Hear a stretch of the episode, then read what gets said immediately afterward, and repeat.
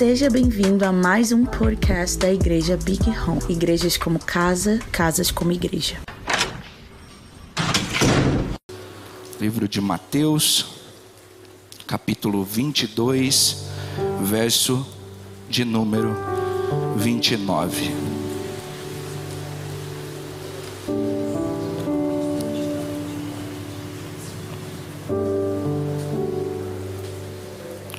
Vocês encontraram? Amém? O texto diz assim: Jesus respondeu: O erro de vocês está no fato de não conhecerem as Escrituras e nem o poder de Deus. Jesus respondeu: O erro de vocês está no fato de não conhecerem as Escrituras e nem o poder de Deus. Sabe, a fé, o fundamento da fé, ele não é confiança. O fundamento da fé é conhecimento.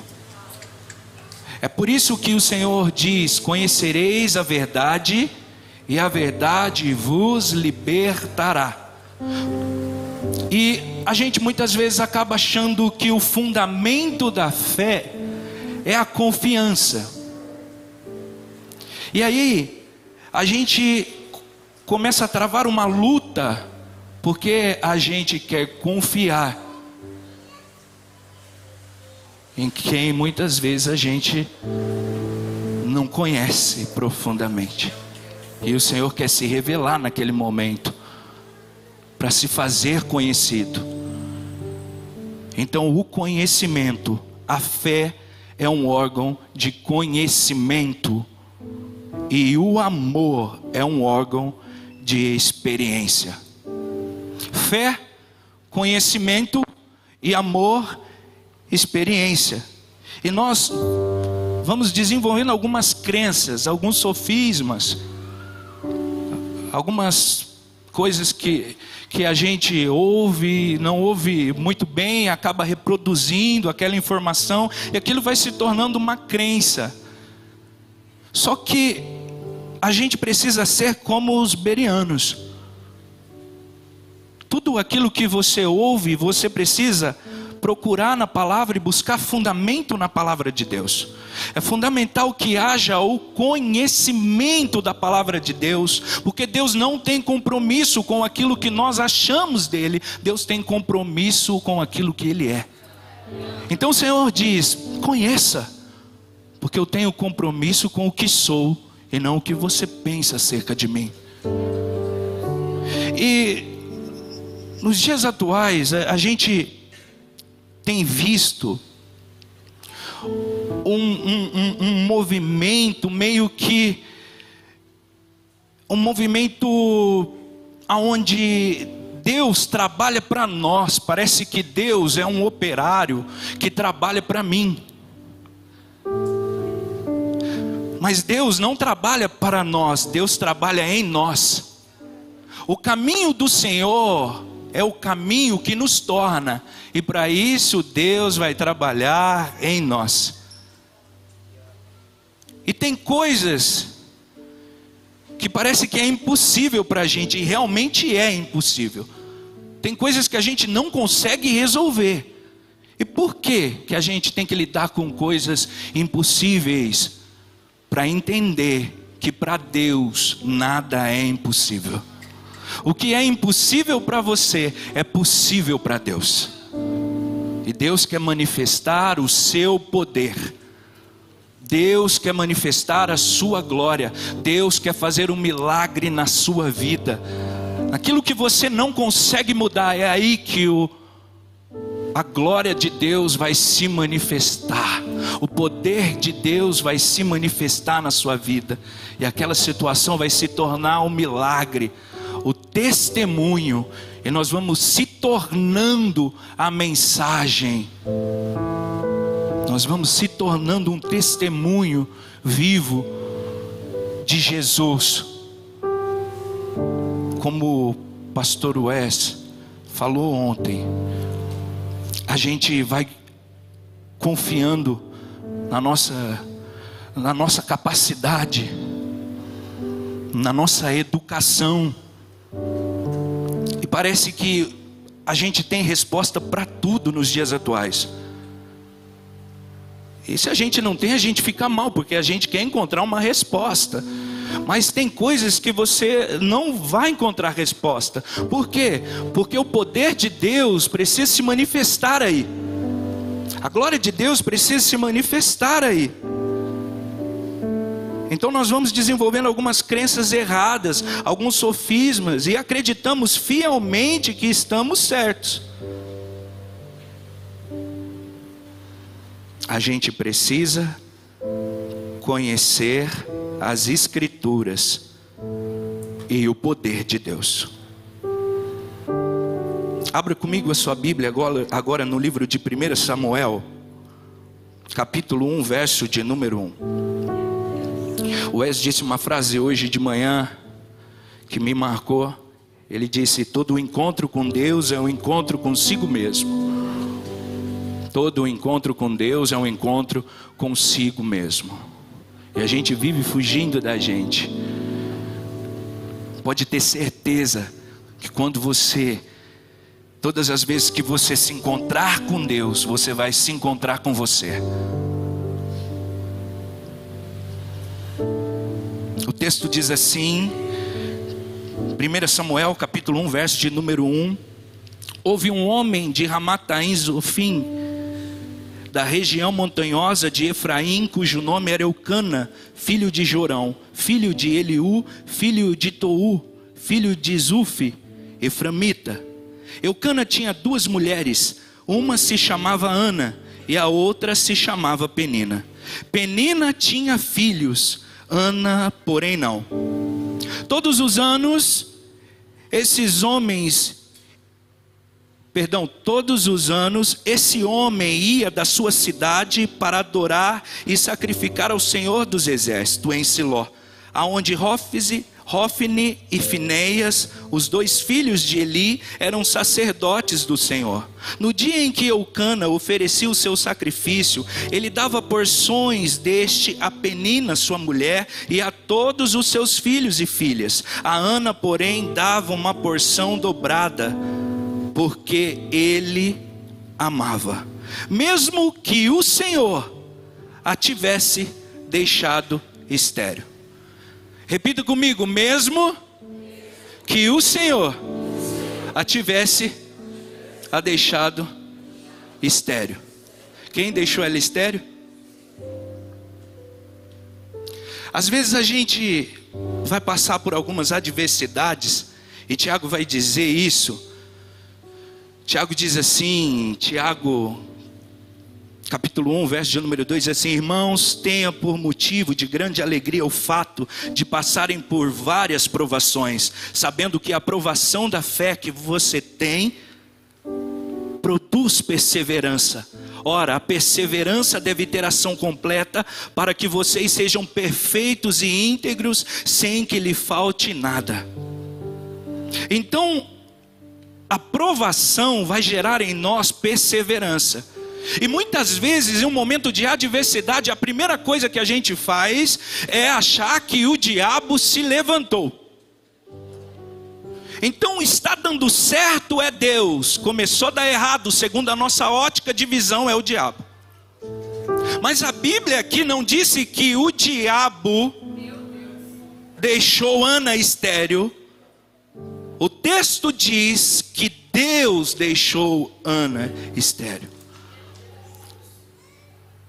E o que o Senhor quer nos ensinar? Que Deus não trabalha para nós, mas Deus trabalha em nós. E aqui começa um processo de Deus trabalhando na vida dessa mulher. Por quê? Porque o meu poder se aperfeiçoa na sua fraqueza porque você verá a minha glória. Porque pessoas, quando olhar para a sua vida, verão o milagre de Deus. E Deus começa um processo na vida dessa mulher. Aí no verso de número 6 diz assim: Penina, sua rival, a provocava excessivamente para irritar, porque o Senhor a tinha deixado sem filhos. Isso acontecia no ano, isso acontecia ano após ano. Todas as vezes que Ana ia à casa do Senhor, a outra irritava. Por isso Ana se punha a chorar e não comia nada. Então Eucana, seu marido, lhe disse: Ana, por que você está chorando? E por que não quer comer? E por que está tão triste? Será que eu não sou melhor para você do que dez filhos? Veja que o texto aqui diz que isto acontecia ano após ano. Então, olha só, Deus impediu Ana de gerar, e Penina, a sua rival, a provocava, a humilhava. É por isso que nós precisamos conhecer as Escrituras, porque a gente vai desenvolvendo uma ideia de que os humilhados serão exaltados. E tem até post que diz assim: não veja a hora dos humilhados serem exaltados, porque eu já estou cansado de ser humilhado. Mas muitas vezes a humilhação que a gente está sofrendo é Deus resistindo o homem e a mulher soberba que é em nós. Porque Deus resiste ao soberbo. Porque Deus não trabalha para nós. Deus trabalha em nós. E Ana chorava. E Ana chorava. Mas o ventre de Ana não se abriu porque eu não vou me mover da maneira que você pensa. Porque as escrituras, ela diz assim em Mateus 23, 12: Quem a si mesmo se exaltar será humilhado, e quem a si mesmo se humilhar será exaltado. Então não é quando o outro me humilhar que eu serei exaltado, é quando eu se humilhar que eu serei exaltado. E muitas vezes eu estou sendo humilhado porque Deus está resistindo ao soberbo. E nós começamos a pedir para que Deus trabalhe para nós. Venha trabalhar, Senhor, ao meu favor, porque eu estou sendo humilhado, porque eu estou sendo perseguido,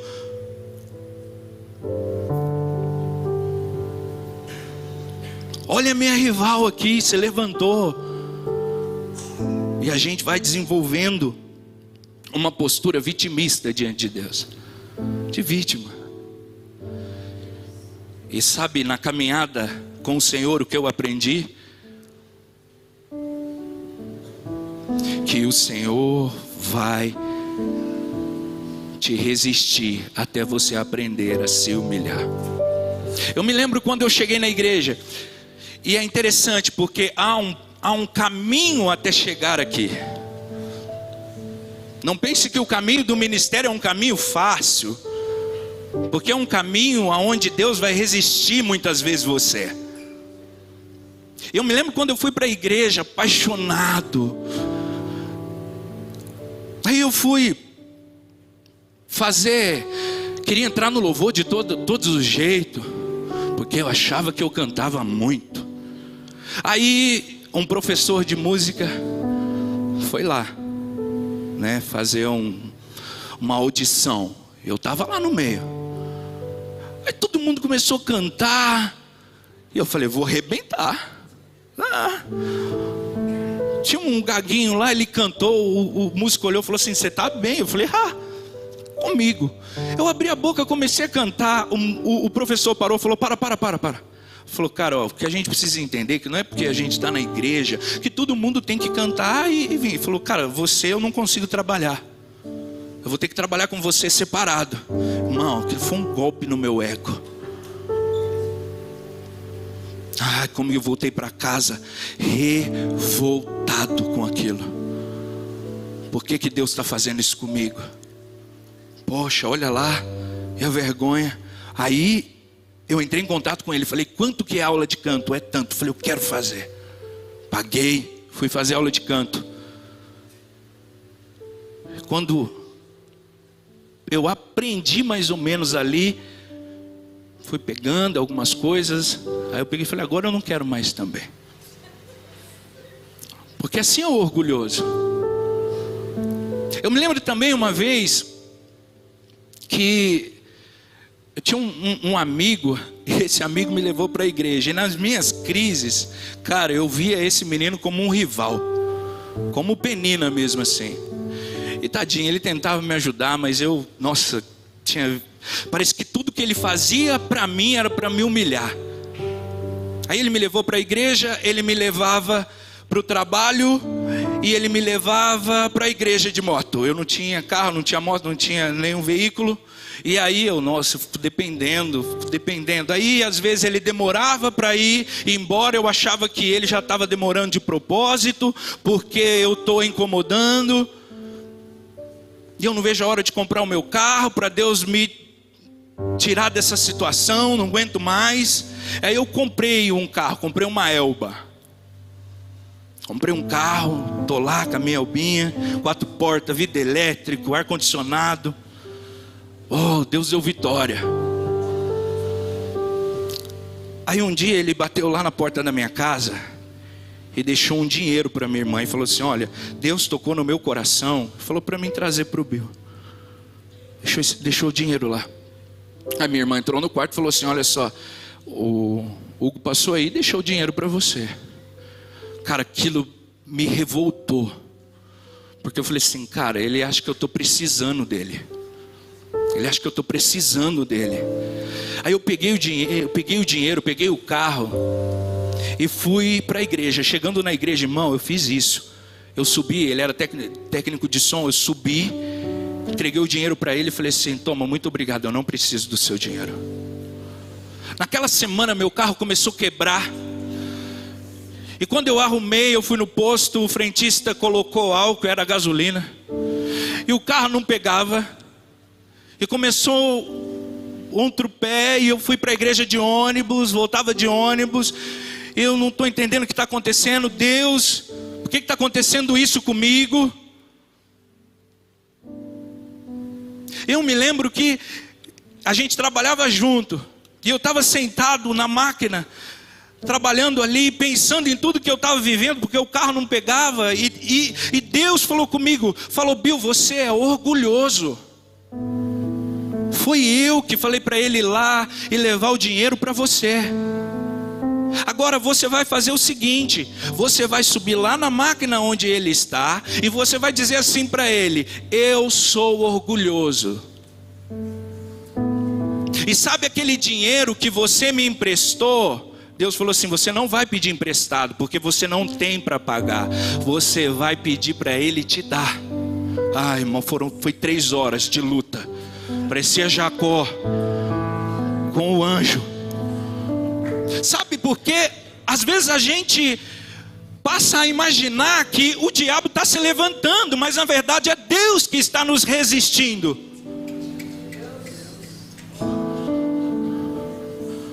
Porque você precisa aprender de mim, que sou manso e humilde.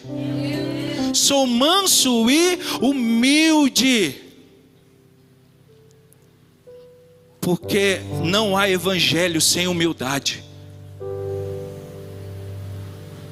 A gente precisa aprender que não eram os, os humilhados serão exaltados mas aquele que a si mesmo se humilhar. E é um processo árduo, irmão. Três horas ali naquela luta, naquela batalha, eu subi lá. Eu subi e falei para ele assim: falei, cara, me perdoa. Me perdoa porque eu sou orgulhoso e o que eu fiz com você não foi digno. E Deus falou comigo e eu vim aqui. Sabe aquele dinheiro que você me emprestou? Você tem ele para me dar? falei assim, só que eu não tenho dinheiro para te pagar. Eu preciso que você me dê, se você tiver. Ele falou, oh, mano, tenho. Abriu a carteira, assim, me deu o dinheiro.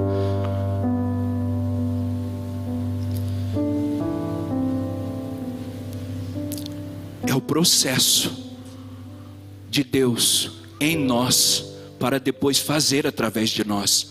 Deus não vai fazer nada através de você que Ele não tenha feito em você. Eu me lembro de um, um outro episódio Porque aí a gente vai andando, de repente vai voltando a soberba, né? Estava indo para um determinado lugar, acabou a gasolina do carro. Irmão, pensa num homem que estava orando e jejuando aquela semana. Estava orando demais, irmão. Estava jejuando demais. Estava cinco dias sem comer. Aí eu desci do carro, né, pastora? Coloquei a mão no capô. Falei, Deus, o Senhor tem poder para fazer esse carro andar. Então eu oro agora, faço o carro andar. Aí o Espírito Santo falou assim para mim: dizer levante e ande é fácil, difícil é dizer os seus pecados estão perdoados.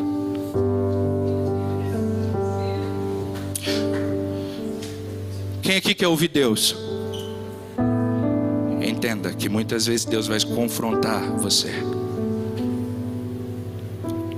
E aí eu tirei a mão. E aí o Espírito Santo começou a ministrar o meu coração e disse assim: falou, meu, é fácil fazer o carro andar.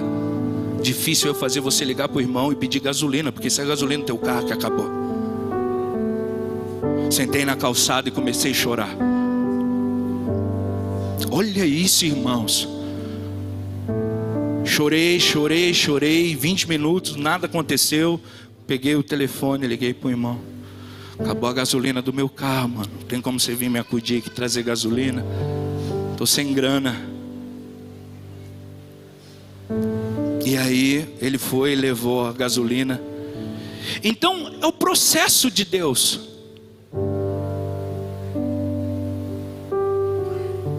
E Deus vai trabalhar em nós. E aqui Deus estava trabalhando em Ana. Ana chorou e a madre de Ana não abriu. Porque não era o diabo que tinha fechado a madre de Ana, era Deus, porque eu preciso trabalhar em você. Você quer um filho, mas o filho que eu vou te dar não pode ser fruto do seu ego para competir com Penina. Precisa ser a entrega do seu coração, porque você quer um filho, Ana, mas eu também quero um profeta. Vai trabalhar comigo? Porque nós estamos pedindo as coisas para Deus? Porque nós estamos pedindo para Deus nos usar, nós precisamos pedir para que o Espírito Santo sonde as intenções do nosso coração e a motivação do nosso coração, porque muitas vezes nós não recebemos porque estamos pedindo mal, porque a motivação é mal, porque é só para me mostrar para o meu rival que eu também tenho e competir com ele. Mas o Evangelho não é sobre competição, o Evangelho é sobre companheirismo. Não é sobre competir com o Wes, é entender que o Wes é meu companheiro. Que ele libera, me alimenta, e o que eu libero alimenta ele. Somos companheiros e não competidores. Nós precisamos conhecer as Escrituras. Porque muitas vezes nós estamos errando porque não conhecemos as Escrituras. E quando eu falo de conhecer as Escrituras, eu não estou falando de uma informação. Porque para a galera do Oriente Médio, o conhecimento é intimidade, relacionamento. E aí, para conhecer as Escrituras, eu preciso me relacionar com o Verbo que se fez carne. E qual será o relacionamento? O relacionamento vai ser esse: se relacionar com a humildade, a humildade confrontando o orgulho do meu ego. E aí sim eu vou entender o que é ser humilde. A humildade confrontando o orgulho do meu ego. Quantos estão compreendendo? Amém? Olha só. E o texto diz assim: Ana, lá no verso de número 9. Certa vez, após terem comido e bebido em Siló, Ana se levantou quando o sacerdote Eli estava sentado na sua cadeira, junto a um pilar do templo do Senhor. E Ana, com amargura de alma, orou ao Senhor e chorou muito. Ela fez um voto dizendo: Senhor dos exércitos, se de fato olhares para a aflição da tua serva e te lembrares de mim e não te esqueceres da tua serva, e lhe deres um filho homem, eu o dedicarei ao Senhor por todos os dias da sua vida, e sobre a cabeça dele não passará navalha. Ana continuava a orar diante do Senhor. Ana continuava a orar diante do Senhor. Veja, Ana agora faz um voto. Ana faz um voto. E ela diz: Senhor, se o Senhor me entregar um filho, eu vou devolver esse filho para você. Sabe por quê, irmãos? Muitas coisas que a gente quer nos tem. Muitas coisas que a gente está pedindo nos tem. Isso não pode nos ter. Nós precisamos ser livres. Então, nesse momento aqui, Ana foi para o Senhor. E naquele momento, Ana faz um voto. E ela diz: Olha, Senhor, Senhor me deu um filho, homem, eu vou devolver para o Senhor. Da mesma maneira que Ana queria um filho, Deus queria um profeta e um sacerdote. Yes. Porque agora tudo que você tem é meu e tudo que é meu é seu, Ana. É isso. Sabe, a gente foi nomeando muitas coisas como religiosidade.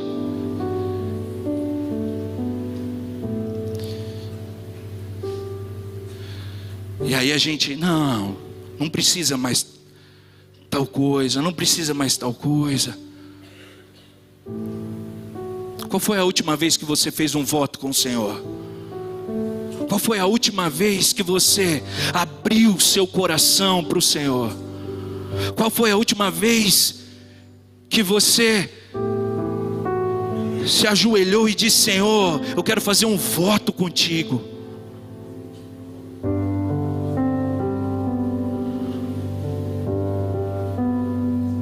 Eu quero te entregar algo. Mas a gente foi aprendendo que a gente tem direitos, direitos, direitos, direitos. A gente passou só a pedir, pedir, pedir. Então Deus vai me dar, Deus vai me dar, Deus vai me dar. Mas da mesma forma que eu quero, Deus também quer.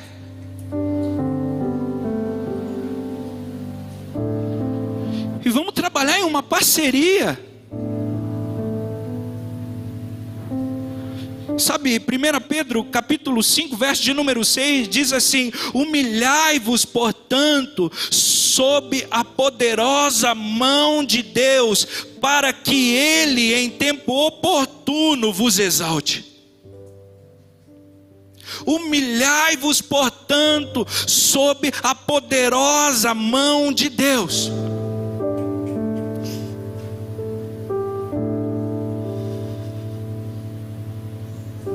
É como o pastor Wes disse: quando você se aproxima de Deus, a luz de Deus revela quem você é. E aí o Senhor, Ele vai começar a trabalhar em você. Trabalhar em você. Quebrantar o seu coração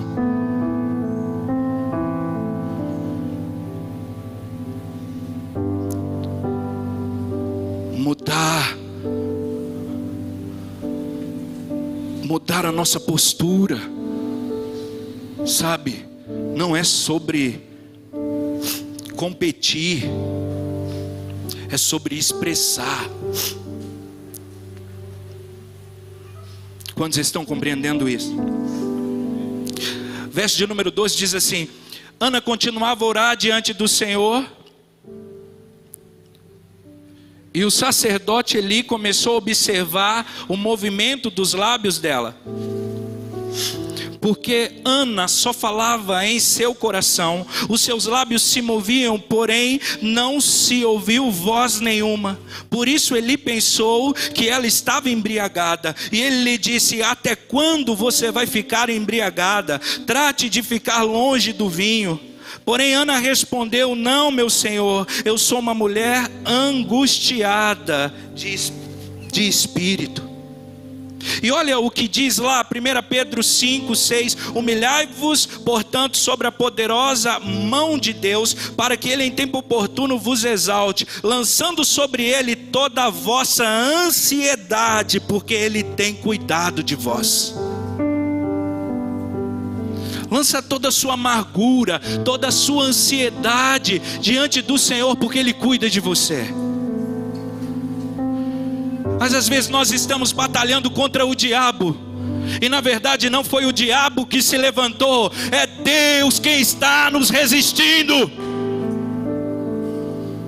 Porque eu vou fazer uma obra poderosa na sua vida porque você vai entrar em muitos lugares sendo o embaixador do reino de Deus, porque você é a expressão da minha glória, e quando as pessoas olharem para você e ver um homem orgulhoso, não vai querer o Deus que você vai apresentar.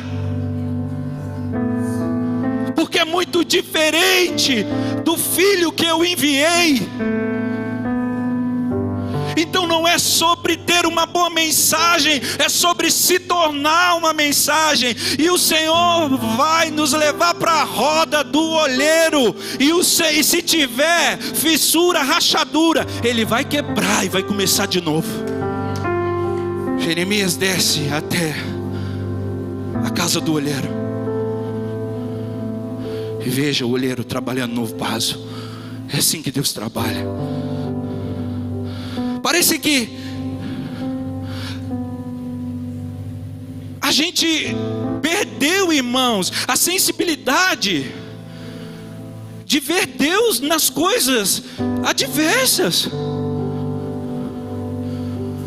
Deus está em todo tempo nos motivando. Alegria, alegria, alegria, alegria, felicidade, felicidade. Não, você não vai sofrer, você não vai passar por isso. Não, eu vou te safar de tudo isso. Não, eu vou te salvar do seu ego, te apresentar a cruz. Tome sua cruz. Me siga. Negue a si mesmo. Negue a si mesmo. Às vezes é até fácil. O que a gente está pedindo para Deus é fácil, porque o que é impossível para o homem é possível para Deus. É fácil, era fácil Deus fazer meu carro andar, irmãos. Ei, mas Deus sabe quanto que é difícil me fazer ligar para o irmão e pedir gasolina. Sabe, a gente a gente precisa compreender que tem momentos em que o Senhor não vai nos motivar, mas Ele vai nos encorajar a se arrepender do orgulho, da soberba. E não pense que eu sou um menino fácil para Deus, um homem fácil. Pensa num camarada difícil. Sou eu.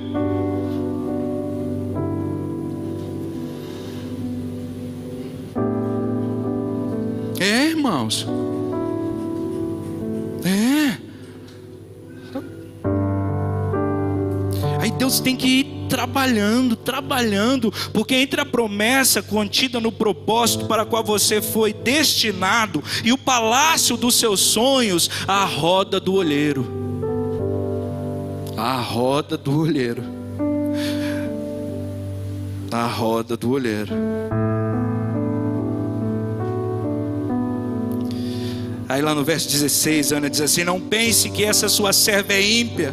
Eu estava orando assim até agora, porque é grande a minha ansiedade a minha aflição. Então Eli disse: Vá em paz, e que o Deus de Israel lhe conceda o que você pediu. Ana respondeu: que eu possa encontrar favor aos seus olhos. Então ela seguiu seu caminho, comeu alguma coisa e o seu semblante não era triste. O que que essa mulher recebeu? Um filho? Uma criança? Não. Ela foi num culto de um profeta desviado e recebeu uma palavra. Sabe qual é o escândalo do evangelho? Que a gente não precisa de muitas coisas, nós só precisamos de uma palavra. Nós só precisamos de uma palavra. Você só precisa acreditar em uma palavra. O que Ana recebeu aqui foi uma palavra. Uma semente. No verso de número 19 diz assim: Eles se levantaram de madrugada, adoraram diante do Senhor, depois voltaram para casa em Ramá. Eucana teve relações com Ana, sua mulher, e o Senhor se lembrou dela. Sabe o que aquela mulher fez? Ela foi num culto de domingo à noite, chorou, entregou aquilo que ela pedia para Deus, para Deus.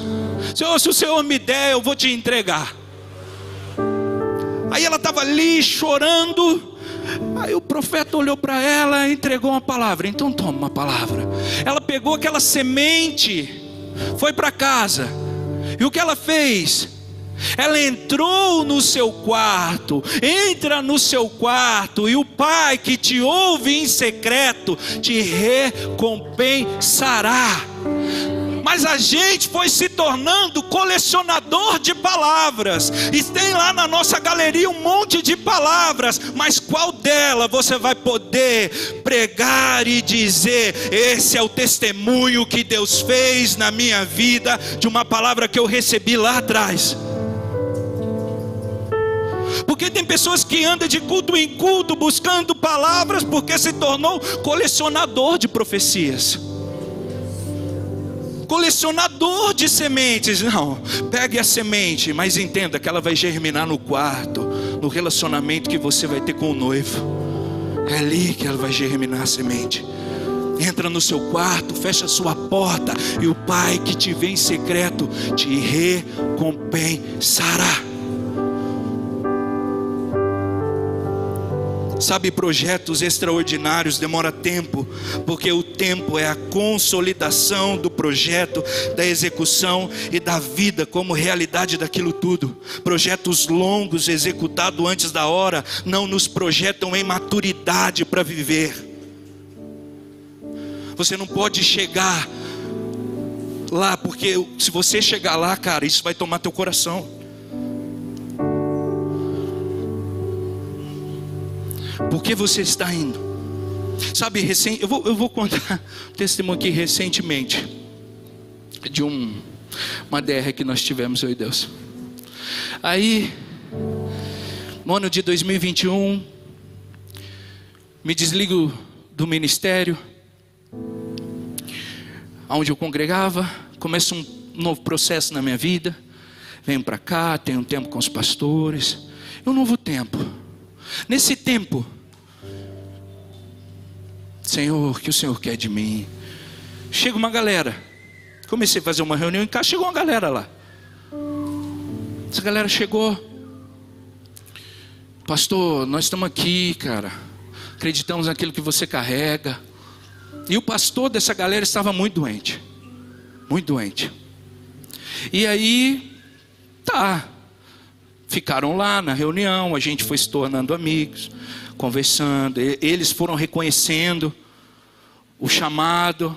Eu fui entendendo algumas coisas. E aí eu falei: olha, eu não, não, não vou dar um passo agora. O Senhor não está apontando para mim dar um passo agora. E o Senhor disse assim para mim: olha, vai congregar com o pastor Hugo e o pastor Jordão. Vou recapitular a rota. Eu fui congregar com o pastor Hugo, com o pastor Jordão. Sentei com eles, falei, pastor, vou sentar, vou ficar aqui sentado, e, mas quero ser pastoreado. E ele ali, a gente conversou, fiz uma aliança com eles, e a galera continuou indo lá. O pastor faleceu. E eles assumiram a igreja. Começa um trabalho. E eles iam lá. E eu lá na igreja origem. E eles lá e tal. Até que deu seis meses, o Senhor falou ao meu coração: falou, Bill, agora é um tempo de você ir para Pão da Vida. Você vai ajudar a Iná e o Adanilo.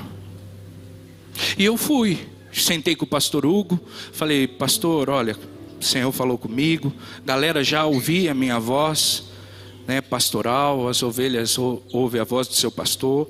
A gente conversou, ele me abençoou, falou: Bill, quero te abençoar, nós vamos te abençoar, vamos te, te liberar para você ir cumprir esse chamado. E eles oraram, fizeram um culto de ação de graça, abençoou, eu fui. E aí, eu, a gente montou um presbitério, começamos o trabalho. E aí as pessoas perguntavam assim para mim assim: Que legal, onde você está congregando? Falava no pão da vida. Ele dizia: Você é o pastor presidente? Hum. Ah, não, então, é assim. É que eu tô indo lá para. É que. É que. Mas a igreja lá é sua? Não, ó. É que, sabe, então eu tô. Até que um dia Deus falou assim para mim, Bill. Você não é o presidente da igreja.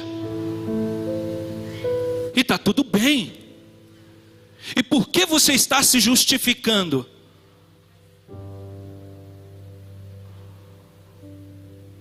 Por que você está se justificando? Que você não é o pastor da igreja. Você está disposto, mesmo não sendo pastor da igreja, cooperar para o ministério onde uma outra pessoa é o presidente?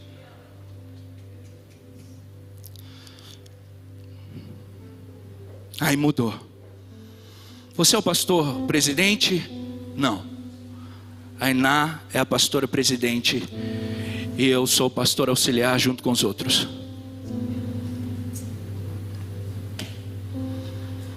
Porque Deus ofende a mente para revelar o coração. Deus ofende a mente, irmãos, para revelar o coração. Mas por que você não abriu uma igreja? Porque Deus não mandou. Deus mandou eu pegar meu carro, andar 30 minutos e ajudar um povo apaixonado por Jesus ali. E Jesus ama aquele povo. Ele falou: é aqui que você vai congregar, se alimentar, compartilhar, e é isso. E aí eu comecei a receber convite das megas church. Vem, te dou um bom salário. Te dou um bom salário. Fique aqui comigo, cuida dos jovens. Uau! E Deus, Bill, não vai. E quanto que você ganha lá? Quando o Senhor me enviou para lá? Nada. Nada. Depois de um ano, o presbitério se reuniu. Falou, pastor, igreja humilde. Pastor, olha, nós queremos te honrar. Nós vamos te dar uma oferta mensal para ajudar no combustível. Te faltou alguma coisa nesse tempo? Não. Porque a obra não é minha. A igreja não é minha E quando você vai ter a sua igreja, eu não tenho igreja, não é minha, é dele. Quando ele apontar, se apontar, se não apontar, tá tudo bem. Sabe, é isso, é andar com Deus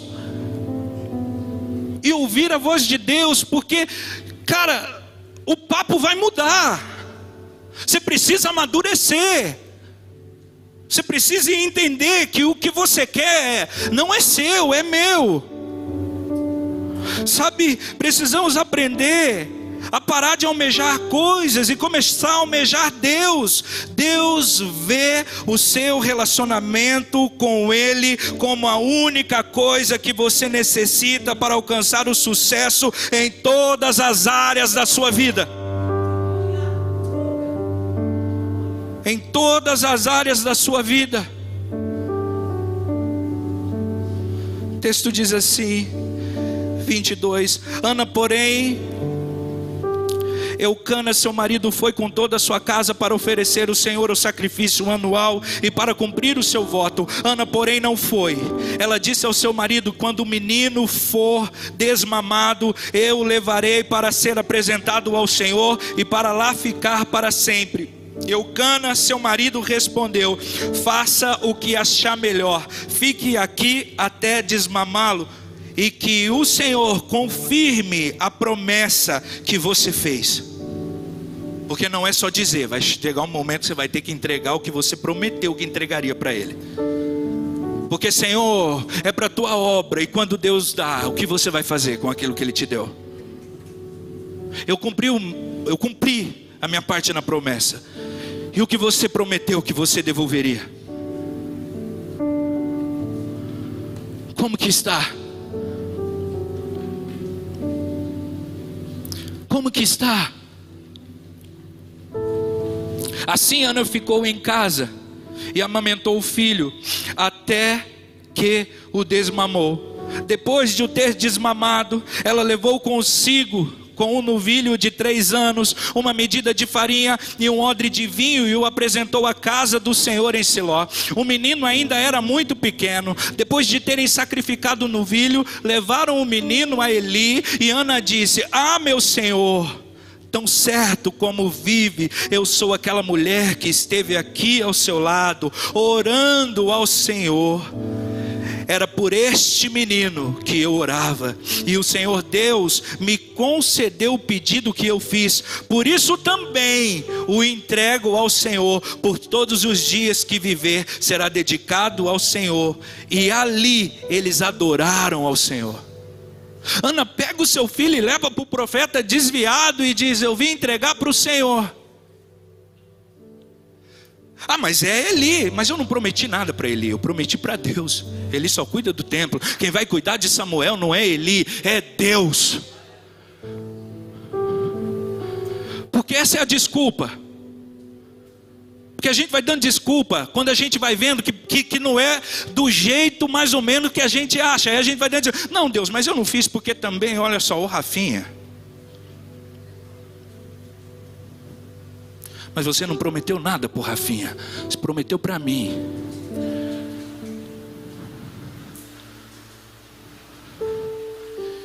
E eu quero que você leve para o Rafinha.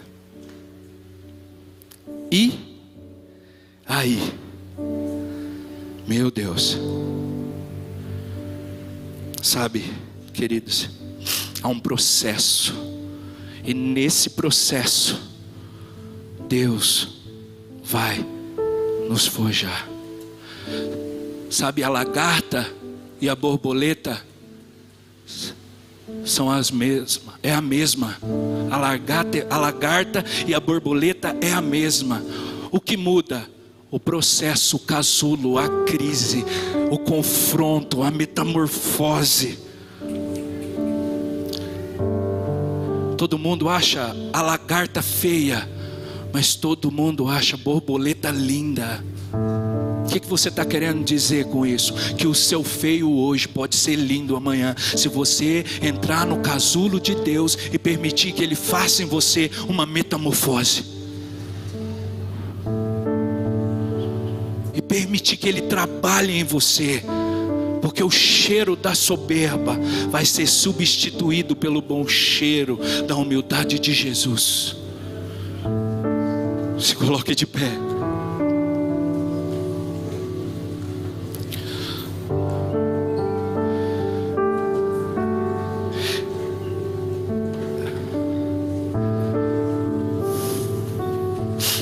Sabe, queridos,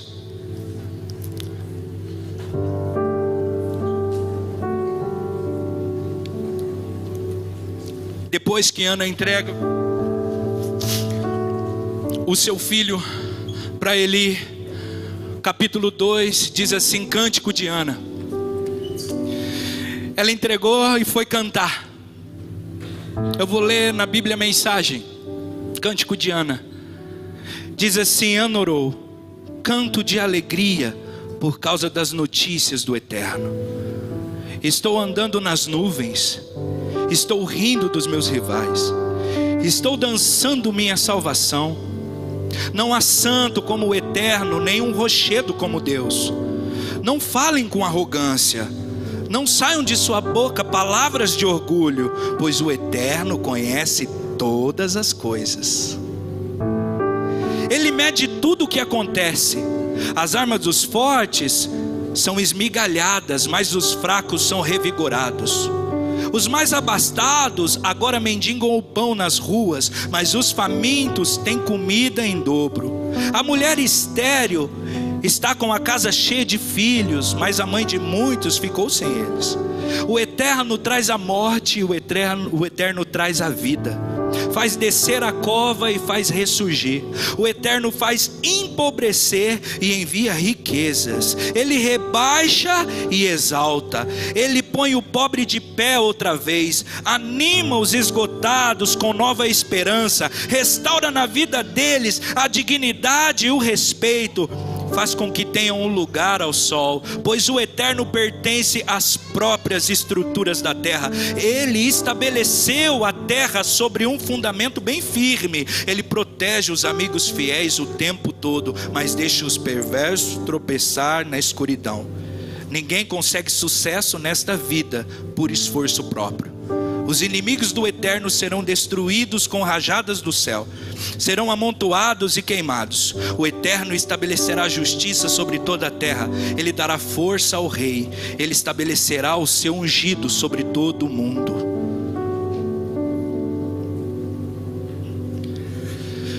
O tempo passa. Um anjo aparece para uma virgem e diz assim: Salve a agraciada você ficará grávida. E ela diz assim: Eu nunca tive relação com homem. Como assim?